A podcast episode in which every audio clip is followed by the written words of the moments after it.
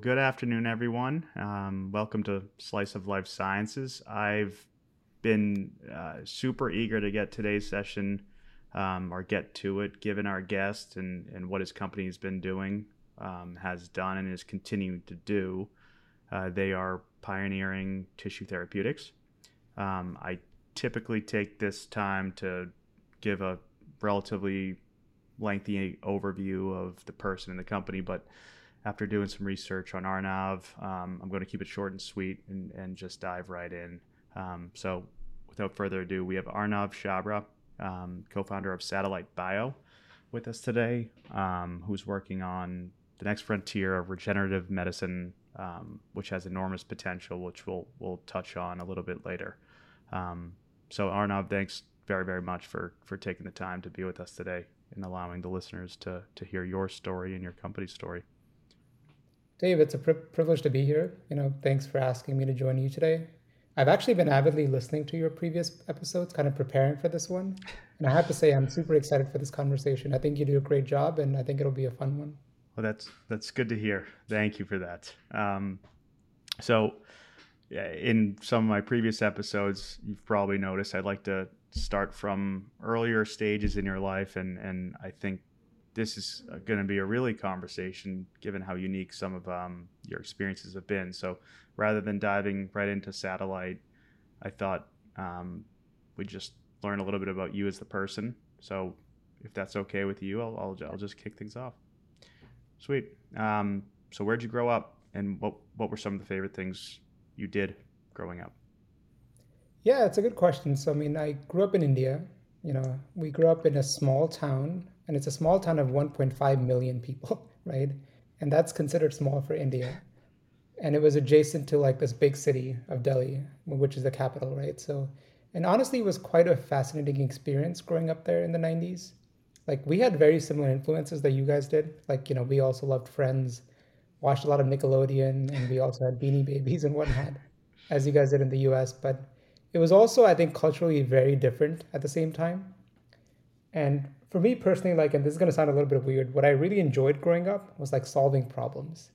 Like, I literally went around the house, went around the neighborhood, just looking for challenges, or like how, you know, people if someone was doing something inefficiently, I would point that out, and then I would try to help fix that. And that's really like what I got enjoyment out of when I was young.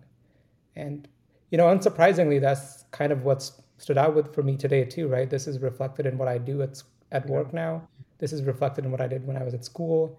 And frankly, I just didn't, never took a break when I was trying to solve the most challenging problems. And um, and you know, while I'd love to say like I got some of this from my parents, who are both physicians, but at the same time, you know, I think they're very different people than I am. You know, we're similar in many ways, but in this specific way, I think I was kind of unique in my household. And so I still don't know actually where it came from, but you know what i would say is like taking on challenges has been kind of a big part of like my life from the beginning so. Interesting.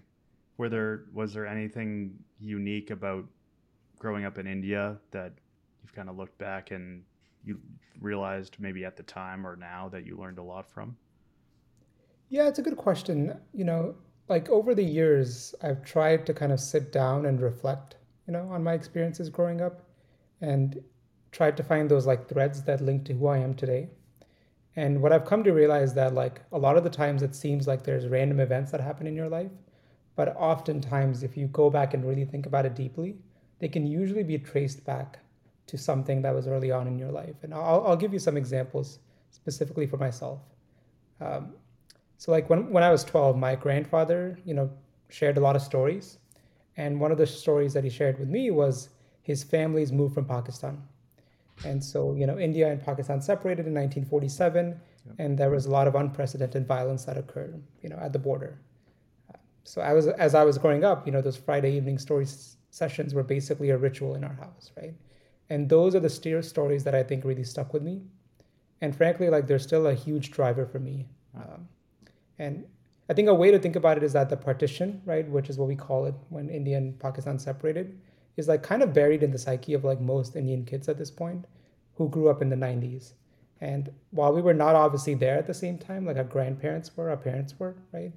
And so our childhood was always like full of anecdotes and stories that they were telling us about how those events unfolded. And I think for most people, it it affected them differently. Like for some people, it kind of motivated them to you know go out and achieve financial success, right? Just so they could their families could be immune from those types of situations, right? Um, many others, like some of my friends and some people even in the popular culture space, you know, became artists and creators, right? Like if you look at the writers from Ms. Marvel, that's kind of their origin story as well. Um, and for me, I think what it really did was it kind of highlighted the massive scale of human suffering mm-hmm. from a medical perspective, right? And and it kind of motivated me to think about like how can I create tools to alleviate that suffering. Uh, now, some people would want to do it from a political perspective, but honestly, I was just way better at science than I was at politics, and so for me, it just made a lot a lot more sense to um, you know use that as a motivation to you know do good through science, basically. So that's that's like is that where the passion for science at least started and then continued and and did you I guess how long did you live in India before you came to the United States? Did you go to high school there? Did you move to the United States for that? And how yeah, did that so even come I, about? Mm-hmm. Yeah, no, it's it's a good question. So I was there till 2006. So until I was till the age of 15. So we moved here when I was in 10th grade, which was kind of an awkward time, honestly, right? Because, you know, all the people that started in 10th grade with me had, had been friends for a while, yeah. right? So they had been friends since middle school. And even the ones that were not friends since, since middle school, you know, they had started in ninth grade. So it was kind of an awkward time for me to start. Uh, but, you know, I made the most of it. So I, at the time, did not know a lot of people because it was a new country for me altogether. So I did what I knew best at the time, which was kind of dive deep into the books, right? And like think more about, you know, how can I help people using using my passion. And so I think for for many people like moving can be a huge challenge. If anything for me it ended up actually being a little bit of a blessing because it gave me the space and the time, right, to to pursue other interests, which was like, you know, I started as as, as we'll probably get into in a little bit you know, I started doing research when I was a high school student, primarily because, you know, I didn't know anything, any, any, anybody else here. Right. So like, that was the one thing I knew how to do. So. Yeah, I was, I was fascinated by that because I saw that in high school, you published your first paper. Um, and on top of that, you were volunteering at MD Anderson Cancer Center. So I assume you lived nearby in, in Houston. Right. Um, I guess how, how did that come about? Because that's a pretty unique getting a paper published and on top of that volunteering at a at MD Anderson in high school. So just curious what motivated you to do that and, and the experience you took out of that. Yeah, no, it's a good question. So like my parents are both physicians. So both of them were actually working at MD Anderson Cancer Center at the time. And so I, as I mentioned, did not know a lot of people here in this country. So like I was looking for things to do over the summer, right? And so my mom was like, well, why don't you, you know, come and volunteer for a little bit? And so I started volunteering. I was there for a couple of months. And then I, you know, once you're there, it is actually an incredible environment for learning because they have amazing libraries at MD Anderson that you can just kind of sit in for hours, right? And just dive deep into the books there. And so once I started to do that, I realized there was a lot of labs around too that were just looking for high school students because, you know, it's kind of a cheap way for them to get people to like help out. And it was great for me too because I was super interested in research at the time. And so, um, you know, I given that my parents were always have been physicians, you know, since since the 80s, like I always kind of expected to end up in the med- medical field or like at least in a medical adjacent field. Um, so then, you know, at the time, it, it made a lot of sense for me to sort of continue to try to do research in that yeah. space. And so I reached out to you know one of my mom's colleagues and they had an open position and they were like well, yeah why don't you come join us and see see how it goes and so when i started there they gave me a project and then i really liked it and then and yeah the rest is kind of history wow and then so from from high school then you went to ut austin mm-hmm. um, mm-hmm. which i also did so I, I, probably wasn't as good of a student but i'm excited to hear you're a longhorn alumni um, take me through a little bit of your your studies and kind of where when you started finding your mold, and then mm-hmm. eventually from UT um, getting your PhD at at MIT and Harvard, I believe. Mm-hmm. Yeah, so at UT, you know, like I like I've always done, right? I, I like challenges, as I mentioned before. So when I started at UT, instead of just doing what I thought I was always going to do, which was be in the medical space, right? I challenged that assumption. I wanted to make sure that that's really what I wanted to do. Yeah. So instead of jumping into into biology or you know biomedical engineering or something like that, I challenged that assumption and then I started in a, in a different major altogether. So I started in mechanical engineering. And while the desire for me was just to challenge myself, like I actually feel very fortunate that I ended up doing that, right? Because today, like the grasp of those engineering methods and principles that I learned during uh, during my time at UT, like I've, I think it has made me a much better scientist, and it frankly also just comes in super handy in my job all the time. oh, and so you did that just basically to ensure that what you wanted or what you thought you wanted to do was what you wanted to do. Exactly. Yeah, because I knew I wanted to end up in the biomedical space, but like, you know, that's I, I I always felt like that was because I had grown up in a household wow. where my parents were physicians, right?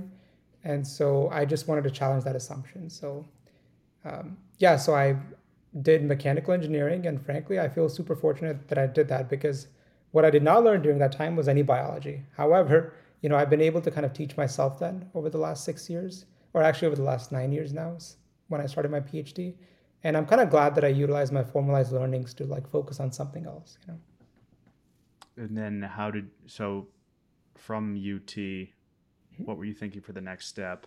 And did you was that a clear next step or did it take some thinking and time to work or how did you how did you get to your postdoc i guess yeah it's a good question so like ut honestly was like a really good experience for me because i think it was a great balance between like learning like formalized learning through classes but also what i would call like white space exploration right just having the bandwidth and the time to do what you really yep. want to do right so the department at the time i was in the mechanical engineering department they really encouraged us to take the time outside of the classes to explore research opportunities, and there were many sort of formal and informal ways to do this.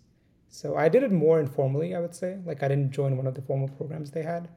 Like I simply just cold emailed eight to 10 professors one summer and simply saw like who responded, right?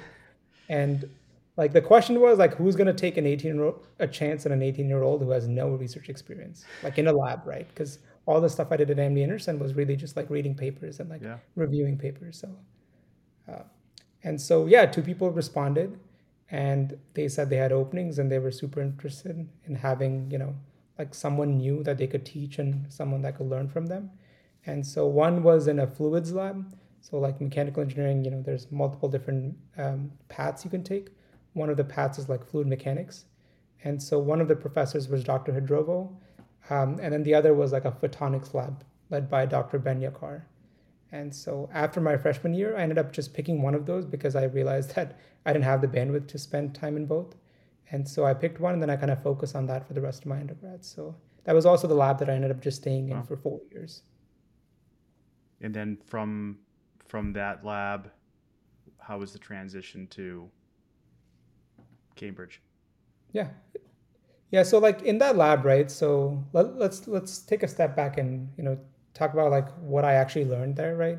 Yeah. So like in undergrad, I was working on understanding basic things, right? Basic questions, which is how do water and other fluids move through these tiny channels, right? So we were making super small channels and pushing water and other fluids through them, and then we would observe those phenomena. And what we realized was that the physics of the fluid movement on that scale, right, when these channels are like microns or even smaller than that, like it is very unique and what happens at that scale is that you can leverage some of those fluid changes to generate energy. And so what I realized at the time was that you can generate energies at much higher efficiencies than you can do at large scale, such as with like hydroelectric power plants and such, right? So those are the types of questions you know I was looking at at UT. So it was, it was very unique and very different from what I'm doing now. Uh, so then, you know, when I came to grad school, like I was like, okay, I've learned a lot of physical principles and I've learned you know how fluids move through different channels like how can i apply that right to the human body and so i joined dr sangeeta bhatia's lab and she had been working at the intersection of microtechnology and human health right so how do we take engineering principles and utilize them to understand biology better And so that actually made perfect sense for me because I had been working at that micro technology anyway, at that scale anyway. And so I knew that piece. What I did not know is how it would apply to human health. And so I, I wanted to learn that piece from her. And so that's why I joined her lab when I came to MIT. Um, and so her lab's been developing, you know, microtechnology tools since like the 90s, right? And the idea is that we can develop these tools to understand how cells work together. Um, and so one thing, you know, her lab does, which is they fabricate these like micro liver tissues, right? So tissues that are made of multiple cell types. And then you can do this in multiple different formats, and then it enables you to study different diseases. Uh, and so her lab is studying like malaria and multiple other, things. I actually took these technologies and then used them to study how the liver grows, right? And like one thing to note is that like if you take 70% of your liver out, right, the rest of it's going to grow back in, in a matter of a month. But then the question arises, what are the factors that are driving this recovery, right? Like how does it happen so robustly each time? And how can you then take those factors that you learned from that process? And then how can you use those to help diseased organs recover? And so that was really kind of the crux of my PhD and something, you know, I've I learned a lot during that process and then something that I'm also bringing to satellite now. Was that something that a, a couple teammates of yours were working on or was it really primarily you leading the forefront of that? Yeah, we had a lot. I, so I think Sangeeta's lab has been, you know, running since like the late 90s, early 2000s, right? And so there's been a, a whole body of work that's been done in the liver space. And so what, what I like to say is like every new grad student builds upon, you know, something that's already been done before. And so the idea was that people had shown before I even got there how to keep, you know, the liver cells alive and how to keep the liver cells happy in, in, in, in culture. And so my job was now to take that those learnings and build upon those with new tools that we could bring to the table. So I brought sort of experience on the microfluidic, you know, microtechnology side, and they had the experience on the biology side. So we kind of merged heads together together that way. So yeah, initially it was just myself, but then we ended up recruiting, you know, a couple other grad students, you know, one from another lab at BU and then several other people that were in our lab itself. So it ended up being a pretty collaborative project. Did, and did you did you eventually also join a lab at Harvard Medical School, or am I wrong in that? Yeah, so her lab was actually affiliated across multiple different institutions, right? And so the program I was also in was also affiliated with Harvard and MIT at the same time. So, okay. Yeah. So that's probably the connection you're thinking of. I know that um, that you were selected as the Forbes 30 under 30, and also were funded by the National Science Foundation. Out of curiosity, was that during your time at UT, or was it while you were at the lab at MIT that that kind of came about? And just, I mean, that's congratulations. That's obviously amazing, and just would love to hear what it means to you, but also how that came about and and your experience from both of those. Yeah, it actually came about when I was in grad school. So when I was at MIT. However, I think a lot of the times these awards they recognize stuff that you did in the past as well.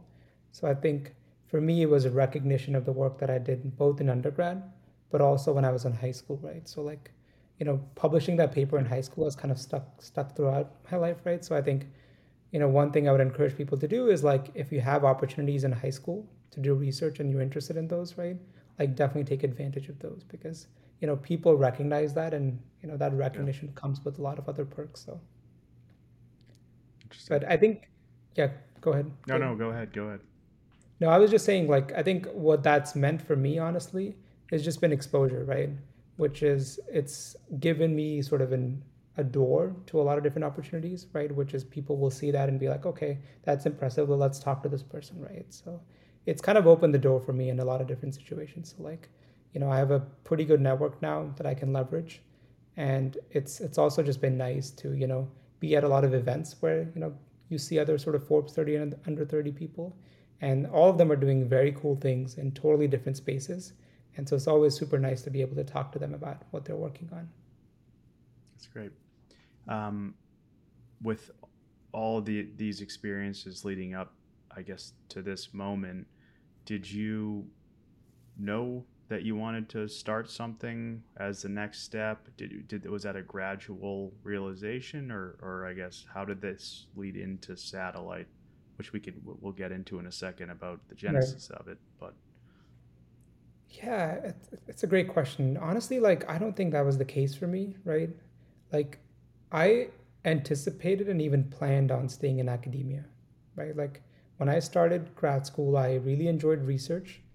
I knew I enjoyed experimenting, right? So the grand plan personally for me was to get a PhD, you know, do a postdoc and then become a professor, right? But I got what I would like to call, you know, what I'm I'm making up a word which is called Cambridged, right? And the idea is that you come to Cambridge, Massachusetts with the hopes of becoming an ap- academic, and then you quickly realize, right, there's a wonderful ecosystem out there around us for doing what we love to do, but within the realm of like developing new therapies for patients, right? You know, biotech is there, venture capital is there, biopharma is there, right? And academia is there. So like you can merge and learn from all those different situations and then do what you love, but just do it in a space where you can actually develop therapies for patients, right? So that's that's how I got sort of sucked into into entrepreneurship is I realized that there was just a lot more to Cambridge than just academia. And yeah, I think it's I, I, I think it's it happens to a lot of people around me. And and I'm glad like we have an ecosystem like this. So you can copyright the term. You got Cambridged. I gotta trademark that now. yeah, that's what I meant. Trademark. Sorry. Um, so I guess how did the the founding of Satellite come about? Um, and what was the genesis and, and who was the team around you mm-hmm. and where i guess where'd you meet them so just a little bit of everything yeah so initially the co-founders are myself sangeeta bhatia who was my phd advisor and christopher chen so dr chen was um, he was not my phd advisor directly but he was on my committee and so chris and sangeeta had been working together for a while right and I think to really think about satellite, you have to kind of go back into the 90s, right? So I think satellite's really been in the making, I would say, for over two decades now. And I was honestly just lucky enough to be in the right place at the right time, right? And because Sangeeta has been working on this technology for since the 90s, and Chris has been working on sort of blood vessels, which is also important for our technology since around the same time. And the two did their MD PhDs together in the same program, the HST program that I was in, just 20 years earlier. And so they met back in the first day of grad school and they realized that, you know, they had similar interests and synergistic interests. And so they continued to collaborate as colleagues and then they really have been working together for the last 20 years. And so their work is what kind of fleshed out Satellite's platform. And that's what we're building upon today at the company. Uh, and so, you know, I started in her lab in 2013, right? And throughout my PhD, I inv- ended up inventing a couple of technologies that helped advance Satellite's platform to where it is today. And then, sort of in you know the late 2018, early 2019 timeframe, Sangeeta had been approached by a few investors, right? And you know they were super interested in, in talking to her about starting something new because she had just finished a, she had just finished sort of leading a successful company and handed, handed it off to a new CEO. And so at the time they were like, okay, well, what else is coming down the pike for you, right? And so, you know, she realized that I was interested. She knew that there the time was right, you know, because biopharma was in a very good place at the time. And so one thing led to another, and you know, the rest, as they say, is history. We ended up raising, you know, 120 million dollars for our Series A, which you know was announced pretty recently. So. Yeah, I saw the Nasdaq uh, had a nice rec- or showed some recognition. So congratulations. Um, yeah, thank you for for all the listeners, could you tell us a little bit about what Satellite's mission is and the impacts it can have around the world? Yeah. So Satellite's mission is very simple but powerful, and it's as follows, right? So we want to restore hope to patients and their families that are suffering from severe life-threatening conditions. That's that's our mission statement. And the impact it can have is, I think, massive, right? So the way to think about satellite is to think about sort of elusive diseases, right? So there are a few diseases out there that we would call elusive. And sorry, let, us take a step back. So there are a few diseases that are characterized by singular challenges, right? Where you can have one gene that's missing. And you know, those are relatively straightforward because you understand what's missing, right? However, most disease, most diseases that people um, are suffering from are complex in nature. And you know, these reflect the complexity and redundancy of human systems, right? So and these diseases are typically characterized by dysfunction in multiple levels of biology, right? So it's not just a one pathway that's missing, it's not just one pathway that's dysfunctional. There's multiple different things that are missing or dysfunctional in these cells. And so typically what happens is that cells ultimately fail, and then those organs can lead to organ failure, and then you have, you know, end stage disease that requires a transplant. Um, and so what we're trying to do is we're trying to study satellites, right, which are basically satellite adaptive tissues. So these are tiny sort of ensembles, mixtures of multiple different cell types. And the idea is that when we put them in the configuration that we put them in, they can recapitulate the human biology that's necessary. And so you, another way to think about it is there are microorgans that we can then implant into the body, and then they can provide the function that's missing uh, from the patients. And so, you know, uh, we're going to start off our work in the liver space, right? So we're making liver satellite tissues initially, but our hope is that this can actually be a platform to basically deliver any sort of solid organ cell out there.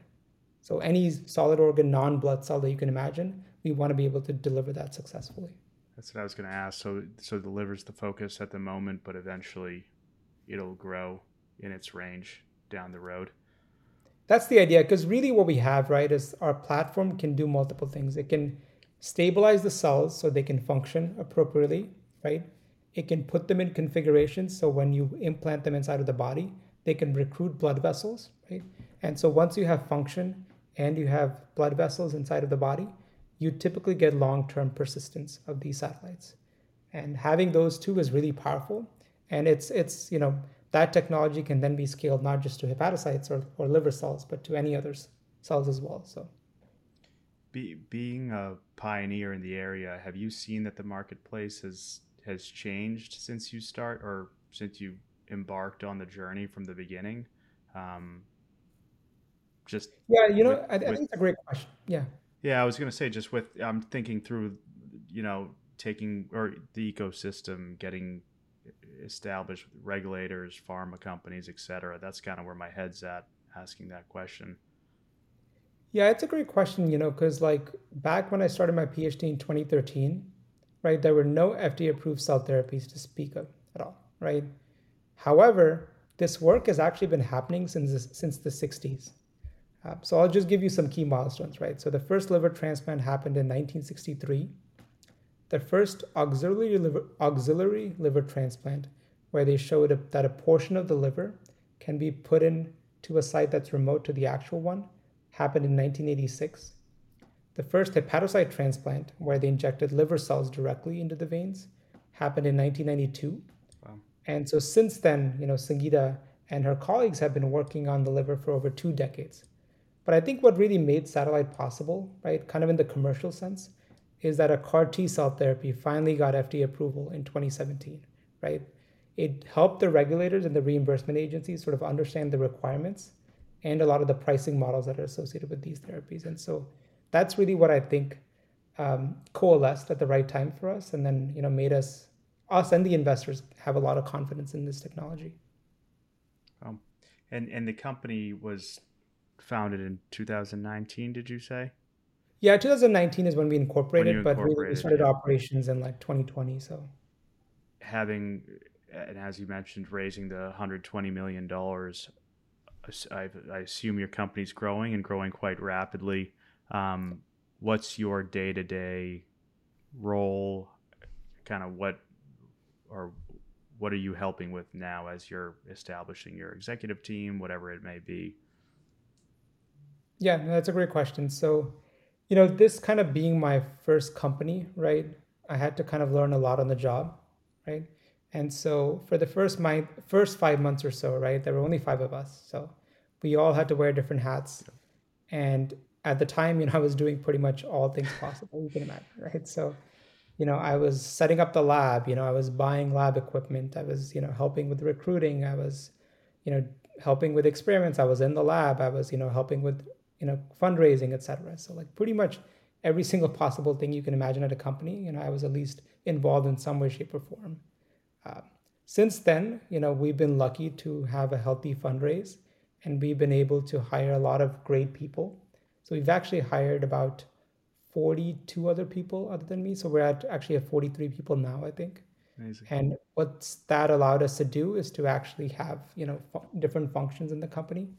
And so where I've landed right now is I'm leading our research team. And so, um, you know, you can imagine in a sort of early stage biotech company that's focused on advanced cell therapies, you know, there's going to be departments that are focused on developing those therapies, right? So manufacturing them and improving those manufacturing processes.